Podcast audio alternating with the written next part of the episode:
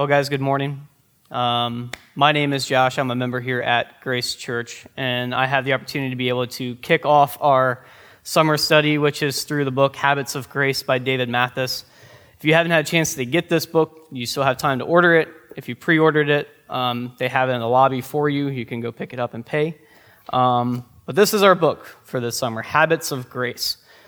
I think even just saying habits, the idea of habits can kind of get maybe a, a bad rap, right? So you might think that habits are mostly bad and developed without our recollection. So, for example, like, when did I start biting my fingernails? It's, it's, a, it's a bad habit. I didn't learn to do that. I just started doing it one day, and yet I keep doing it for 20 plus years now. So it might seem like it's, it's out, of, out of my control to stop doing it, and it's something I just do it nervously, I guess. And you might think that habits of pursuing holiness can, can work the same. That one day you're just going to love reading the Bible, or love prayer time, love being in community. Maybe one day God will help me with this.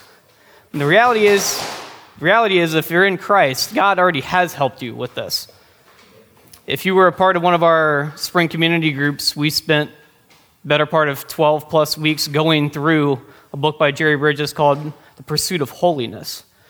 So we have learned that we should, we have a responsibility to pursue holiness. That is what we learned for those 12 weeks, and Jerry Bridges, pointing to the Word of God, made that very clear for us. Even he says from, from the book, the purpose of our salvation is that we be holy and blameless in his sight, referring to Ephesians 1 4.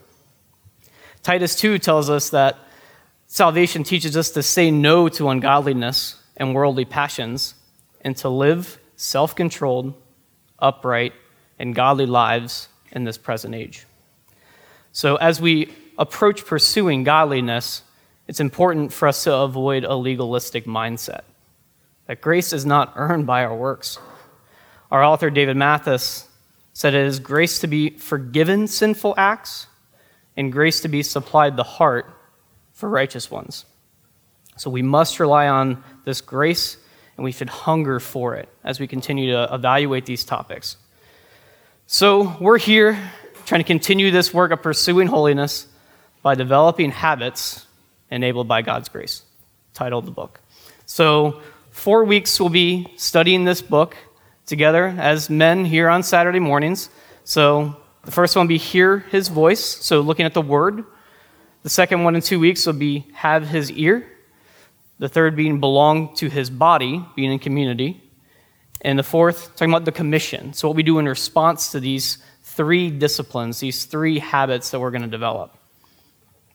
One thing that I think is important and worth noting that regardless of where you are in your walk in this room, whether younger, older, See these times as a resource to grow in understanding and then be able to teach these same things to others. So if you know all of these habits and you are established in your time of reading, established in your time of prayer, you spend good time in community, praise God, that's great. But now we want to pass that along to others. So the point of us doing this all together is to, to build you guys up so that when we have, by God's grace, more people come to Grace Church, we're able to continue to make mature and mobilize disciples so that you guys are equipped to be able to do this. So, today, our first portion will be looking at hearing his voice. But before we do that, let's go to the Lord in prayer. Father, we are so grateful for today. God, the grace that you show us, it's immeasurable. Lord, your word is sufficient. It is good for all that we need, Lord. Help us to grow in our love and understanding of it. Help us to develop these habits, Lord, rooted in grace, rooted in love, rooted in true affection for you. That it wouldn't just be time that we just do to check a box, but it would be time that we would genuinely want to get to know and love you all the more.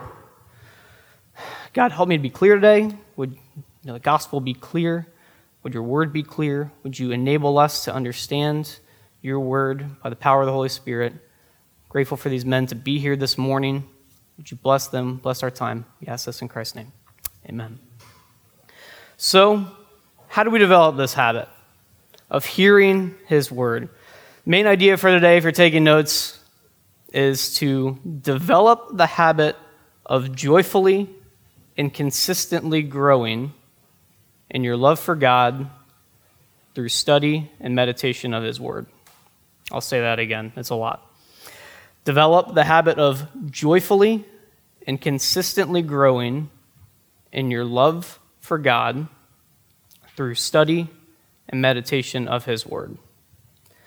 So, how do we do this? Faith comes by hearing, and hearing by the Word of God. It's Romans 10 17. So, this hearing is by the Word of God. This is what we have. Hopefully, you guys all have a Bible. Paper Bible would be preferred. If you've got something digital, that's okay. If you don't have a paper Bible, we do have them available for you if you go to the Welcome Center on Sunday morning. So please take advantage of that opportunity if you don't have a paper Bible. It's, it's beautiful to have, to be able to just flip through the pages and mark it up. It is a grace. But what we hold in our hands here, this is, this is truly the Word of God. And I don't know if that takes anybody aback when we think about this. That these are His words revealed from God to man uniquely. So there's no other way that we could learn this knowledge. It comes from Him uniquely. It's inspired words recorded, giving it authority as completely true and without error. He preserved it providentially through many processes in history. Because of the work of Christ, we have the Holy Spirit to help us understand this truth and allow us to find the true meaning of Scripture, which is interpretation, which is something we'll dive into a little bit more later. And it's for our profit and equipping. So if you have your Bible, let's go to 2 Timothy chapter 3. 2 Timothy, towards the back part of your Bible, coming after the Gospels. 2 Timothy chapter 3. Given a little context, Paul, the Apostle Paul, is writing to Peter here, or excuse me, Peter, Timothy here, and he is wanting him to be um, confident in Scripture. Wants to be confident in Scripture. So let's read this. Start in verse 16. So 2 Timothy 3:16. All scripture is breathed out by God and profitable for teaching, for reproof, for correction, and for training in righteousness, that the man of God may be complete, equipped for every good work. So we see this is from God, breathed out by God, and it's profitable for us, right? In multiple areas, in teaching, for reproof, so giving, you know, some correction, rebuke. See then correction and training in righteousness. It's something active that we do, and this is something that we also learn from Jerry Bridges and Pursuing Holiness. This is a training that we are doing, training in righteousness. God enabled training that we can be complete. We could spend all day talking about that, and equipped for every good work, every good work to do for God. Scripture enables us to do this. So we see the benefits. We don't lack availability to the Word or resources. Thanks to the internet, there are so many different resources that help us. There's so many different authors and writings and expositions and things like that that can help us understand it. But why can it be so difficult for us to have meaningful time in the Word of God? We hit snooze. We don't get up. We say, I, I don't know what to do. I don't know to, how to read the Bible. I don't, I don't know what to do.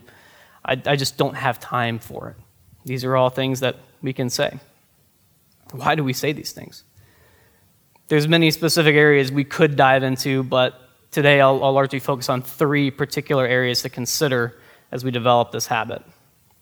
We'll look at affections, we'll look at study methods, and we'll look at meditation. So, the first thing affection. First point is affection if you're taking notes. So, affection. As a kid, I loved University of Florida football. I love Gator football. And it's funny to even say as a kid because it's not like it's not also still true now. But when I was in middle school, it was to another level. This is all I talked about. I talked. I could tell you every single player on those teams. I could tell you their stats. I wore orange and blue all the time. I was obnoxious. Like you talk, talk about obnoxious Gator fans. Like if you know any, yeah, I was one of them. I still kind of, I guess, am one. This is what I talked about. This is what I wore. Everybody knew my time on Saturdays like was built around when the Gators played. I had a very clear affection for them. My actions, my words, and my time made that very clear. As a Christian, consider your affections towards God. How is your love evident? I'm not saying you have to love God like I love Gator football. You don't have to change your whole wardrobe. You don't have to go around and only talk about Jesus to people. I mean, that would be awesome. But we all express our love for God differently. Seeing the psalmist in Psalm 119, Oh, how I love your law. It is my meditation all the day. Or Paul in Philippians 3 8, who counts everything as loss, everything, because of the surpassing worth of knowing Christ Jesus my Lord. Is your affection like this? We're not trying to prove our love. I'm not trying to be legalistic or comparative to others, but genuinely evaluating how are your affections towards God stirred? Is it evident to others? Are they even at all?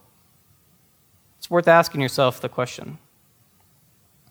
David Mathis says the great end of the means of doing these habits and building these disciplines is knowing and enjoying Him.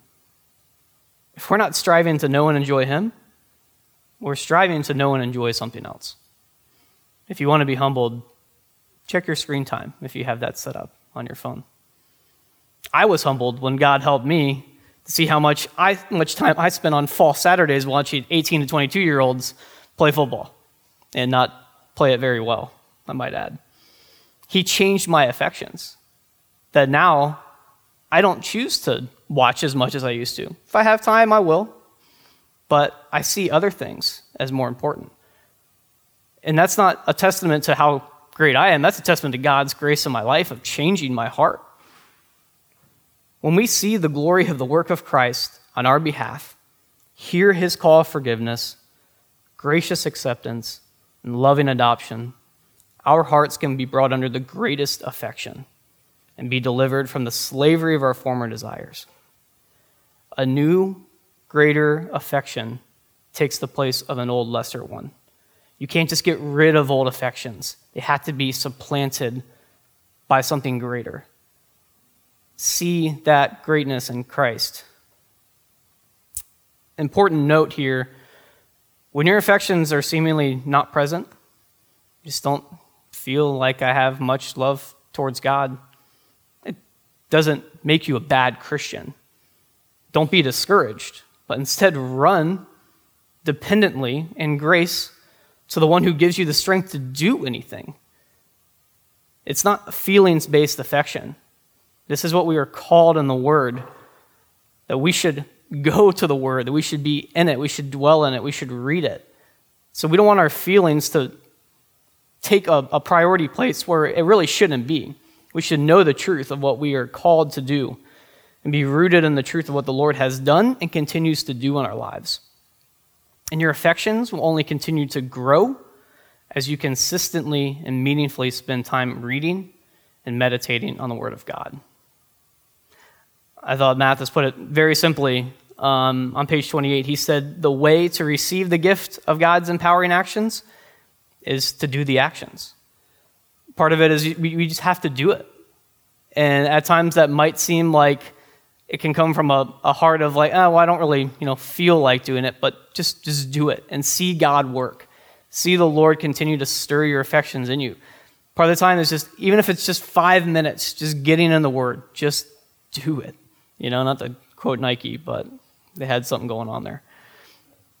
As you continue to, to build this discipline, as your affections continue to grow, you'll get to know more and more who He is and His great love for us. It's like a well that just continues to dig deeper and deeper and sweeter and sweeter as we spend time in the Word and in prayer and in community. You just get to see the Lord work in ways that enables us to want to do it more and more and more.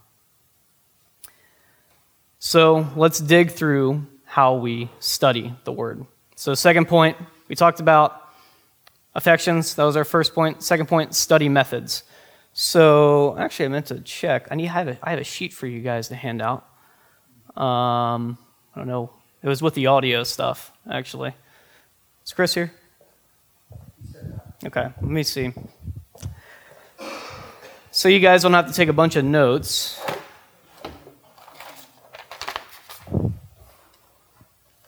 Ah, yes. Sweet. Okay. I should have checked this beforehand. I'll hand it on in a second because as soon as I hand it to you guys, you're going to start reading it. so, second point is study methods. So, if you have the book Habits of Grace, can you please open up to page 45? If you don't have the book, hopefully somebody said next to you does. You guys can share. So we're looking at page 45 and Habits of Grace. The first full paragraph at the top of the page, starting with at the end. He says, At the end of the day, there is simply no replacement for finding a regular time and place, blocking out distractions, putting your nose in the text, and letting your mind and heart be led and captured and thrilled by God Himself communicating to us in His objective written words. You might hear this and say, I know that. I agree with that. But fill in the blank. I just don't have time. I, I, I just can't get consistent. My schedule just doesn't make sense. I know I need to do this, and I agreed with this sentiment. I never thought I could have a consistent time. I thought structure was inauthentic. I thought it had to be something that I just developed, and I just had to grow in this love. I just went with the flow. I would open my Bible and read wherever I just felt was good at that time. My schedule just didn't allow me to have something consistent. The reality is, I had more time than I thought I did. And once I finally got up in the morning, read consistently, I now can't go more than a day without it. It's like I skipped a meal. It really does feel like the whole day is off. I'm not saying you have to get up in the morning, but finding that time is just so important. So, wherever you are, whatever you've tried in the past, don't quit on reading the Word of God. Set aside excuses, make the time. It's worth it. So, I've got a sheet for you guys. Um, this is going to be how we're going to cover the rest of this study method time. So if you can pass that back that way and pass that around that way.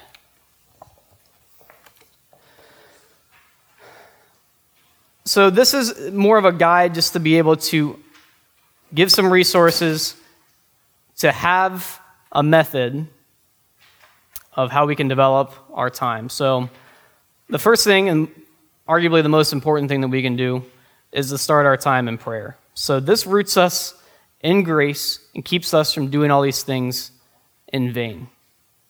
So, before reading, we want to ask the Lord to illuminate His word to us.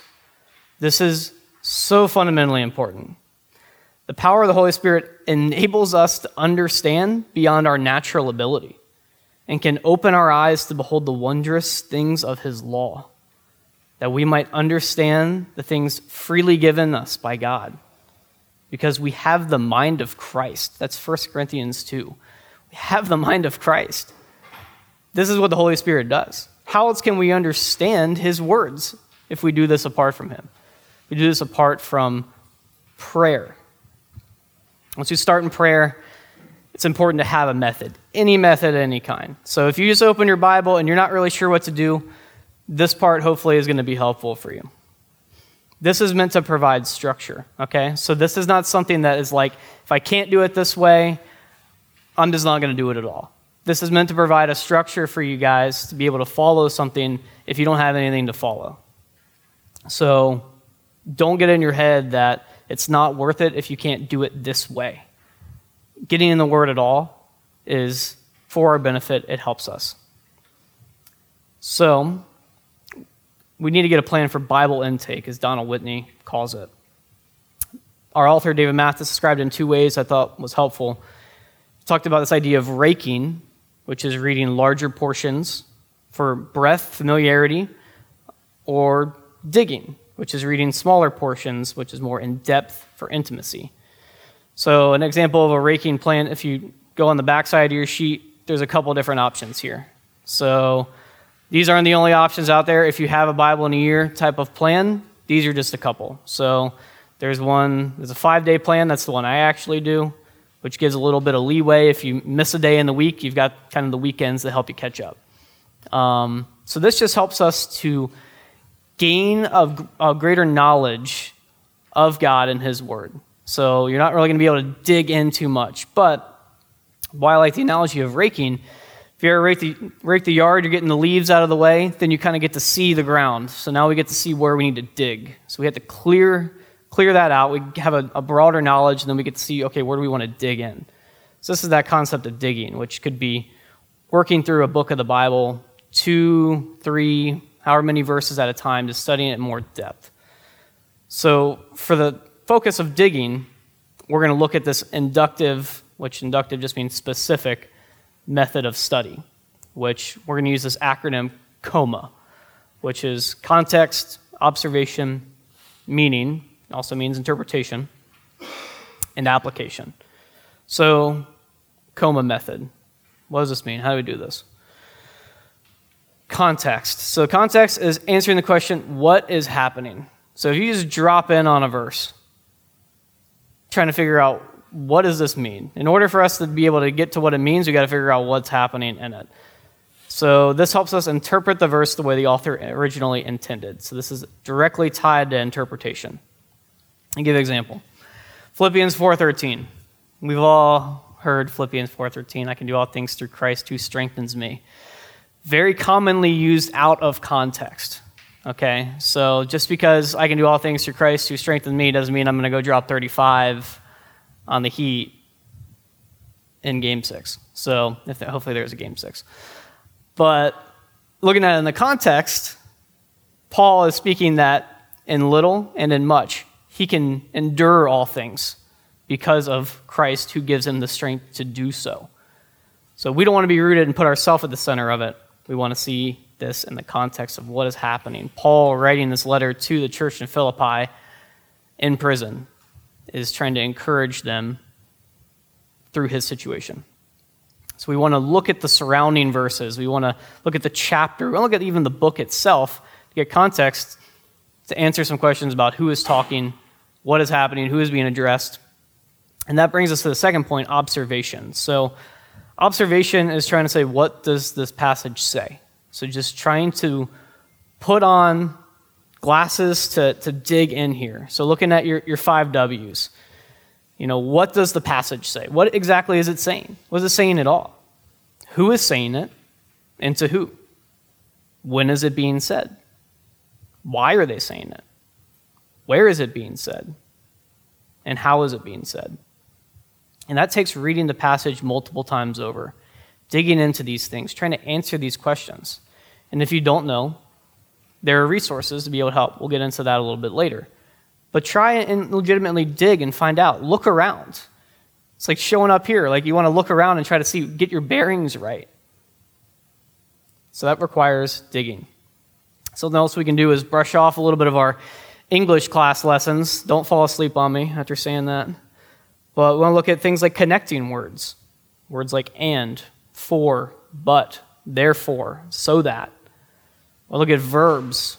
Look at the tense of the verb, past or present, future. The voice, the relationship between the subject and the action. Is it active? Is it passive? Is it singular? Is it plural? Repeated words, ideas, lists, comparison, contrast, commands. And also look up words you don't understand. It's okay. You stumble upon the word propitiation, you don't know what it means. Look it up. It's okay. Like, we don't have to understand every single word. This is part of the exercise of taking the time to do this versus just speeding through. I mean, like, I don't really know what's happening. I don't know what this is, but I'm just going to keep reading. There's times that can be beneficial. We want to get that whole raking knowledge, but as we're digging, we want to really figure out what are we reading? What is happening in this verse? So, setting a context, observing these things about it then help us interpret it. So that is the M, meaning, interpretation. What does this passage mean? It's important to remember there's one interpretation, many applications. So we're looking for the one interpretation of Scripture, of the Scripture that we're reviewing. So we want to seek to understand first how God's words fell on the original hearers. That's what we're trying to find in interpretation. This takes time. This is where we really have to rely on the Holy Spirit. This is where our prayer aspect is so important because apart from Him, we're not going to be able to understand this. He gives us the ability to understand. That we can struggle with the text. We can pray, Lord, I don't know, I don't know what you're trying to say here. What does this mean? Looking at the observations, looking at the context, those things help inform our interpretation. There's tools that help us. So we can read other translations. So if you're reading ESV, maybe you just flip over if you have Bible app and go into the NASB, the NASB, and just see how they interpret the verse. You might be able to gain a little bit, you know, more wisdom. You can look at cross references. So if you have a study Bible, there's usually little letters within your study Bible that then can point you to other verses that are referring to it. It can help you get a, a broader understanding of what the verse is saying, what it means. So, some good study Bibles. Um, there's ESV Study Bible, MacArthur Study Bible. I have the Grace and Truth Study Bible. I have too many books up here, so I can't have it up here. But this is Albert Mohler. So this one is formatted a little bit different. He does it by like verses, like section. You're not going to be able to read these little words, but um, he does it by section to kind of give a little bit more context and explanation versus like the word by word.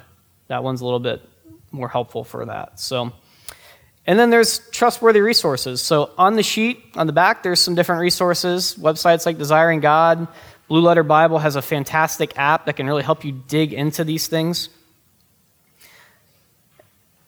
I think all these tools are helpful to be able to help us interpret and figure out what does the passage mean. Lastly, application. So, how does this relate to me, to others, to God? These aren't just principles that we're trying to pull from the text, but we want to bring truth to focus on our personal behavior. So, this is things that are applying to you. And it's very important that we do this step last. We have to make sure that we have correct observation, correct interpretation, and be able to apply it correctly. Because if not, things can, can get pretty bad pretty quickly. Um, and we'll go into an example of that later. But we want to make this application usually immediately, if you have time, while it's still fresh in your mind. So as you, you read, you've had the opportunity to look at the context, look at observation, find an interpretation. Okay, now how do we, how do we apply this? So there's many applications that we can make. We want to be specific with our applications. If not, then it can just be a general principle and you're not really applying it until you actually are doing it, until it's something that's within your mind. So, example, Proverbs 12:25. Anxiety in a man's heart weighs him down, but a good word makes him glad. How I apply this verse in my life is that when I feel anxiety, when I have anxiety, I feel weighed down, a good word makes him glad. Okay. So I go to the Word. I go to the other verses that either I memorized or I open a portion of Scripture maybe I, I read recently to help bring gospel clarifying gladness to my life, to keep me focused and trusting in Him instead of on myself and my situation, instead of on whatever is giving me anxiety. Being able to focus my attention back to God.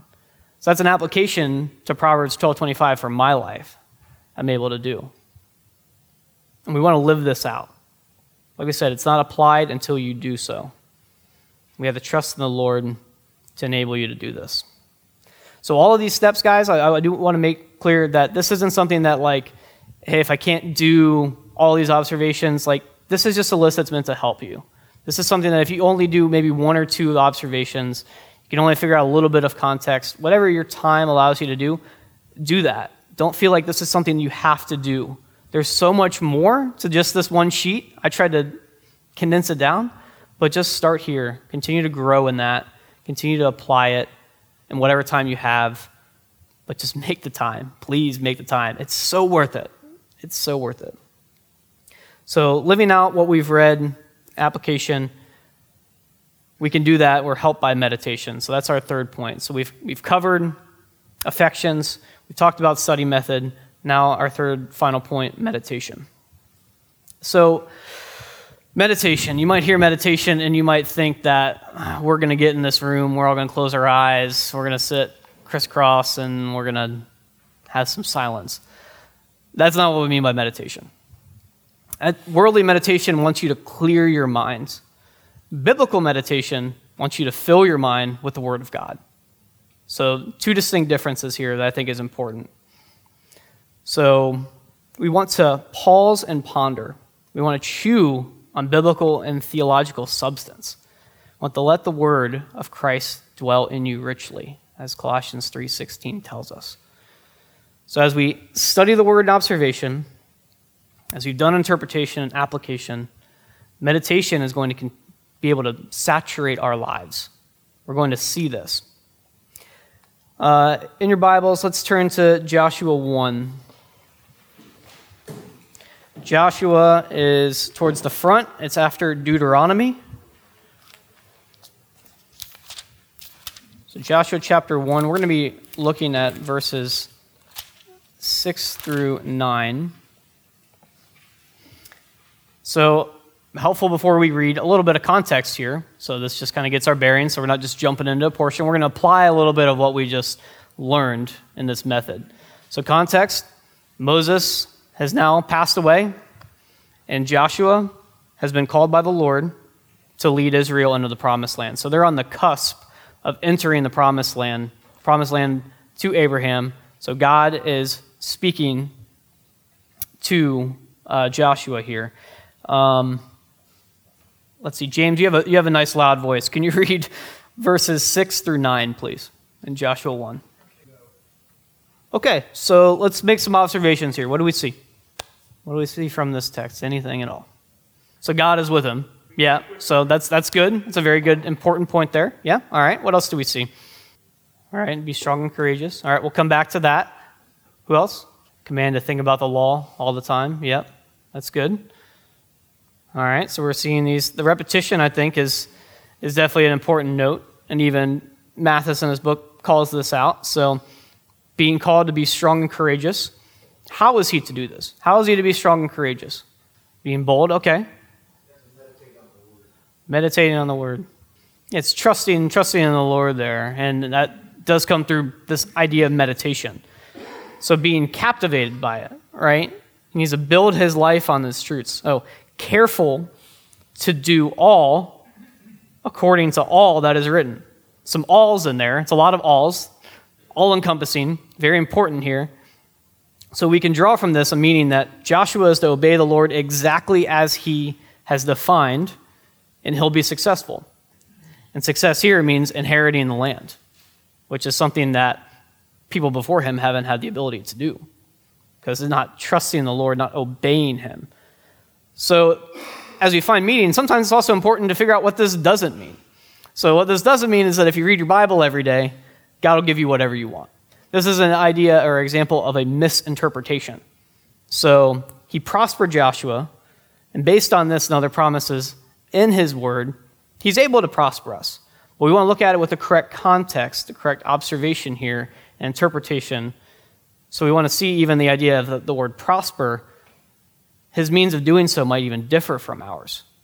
So how we prosper could be in a completely different way. It's not necessarily monetarily. It's not necessarily inheriting like I'm going to have a house in Miami Shores. That's not what's what's saying here. So we don't want to inject our own meaning into the text. We want to draw from the text what is the meaning. And we do that by using these methods of context and observation, seeing these things. And also if the interpretation really makes sense within the larger text. So now getting to kind of the application aspect of this. Mathis was helpful where he says Joshua, God's words were to saturate his life, give him direction, shape his mind, form his patterns, fuel his affections, and inspire his actions. This is all applicable to us, too. Those who delight in his law are blessed. It's Psalm 1. So if we delight in meditating on the word. This is the, the, the grace of what it is to meditate, to create this time and space, to pause and ponder these words.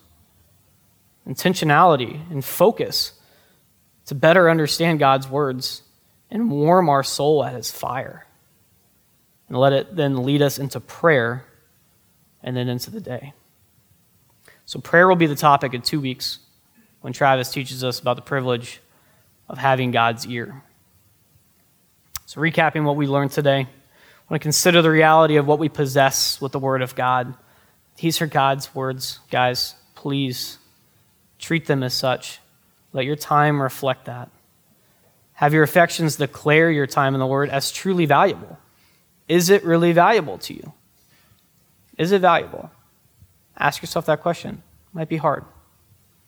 Hopefully, it's encouraging. If not, we can all grow in this.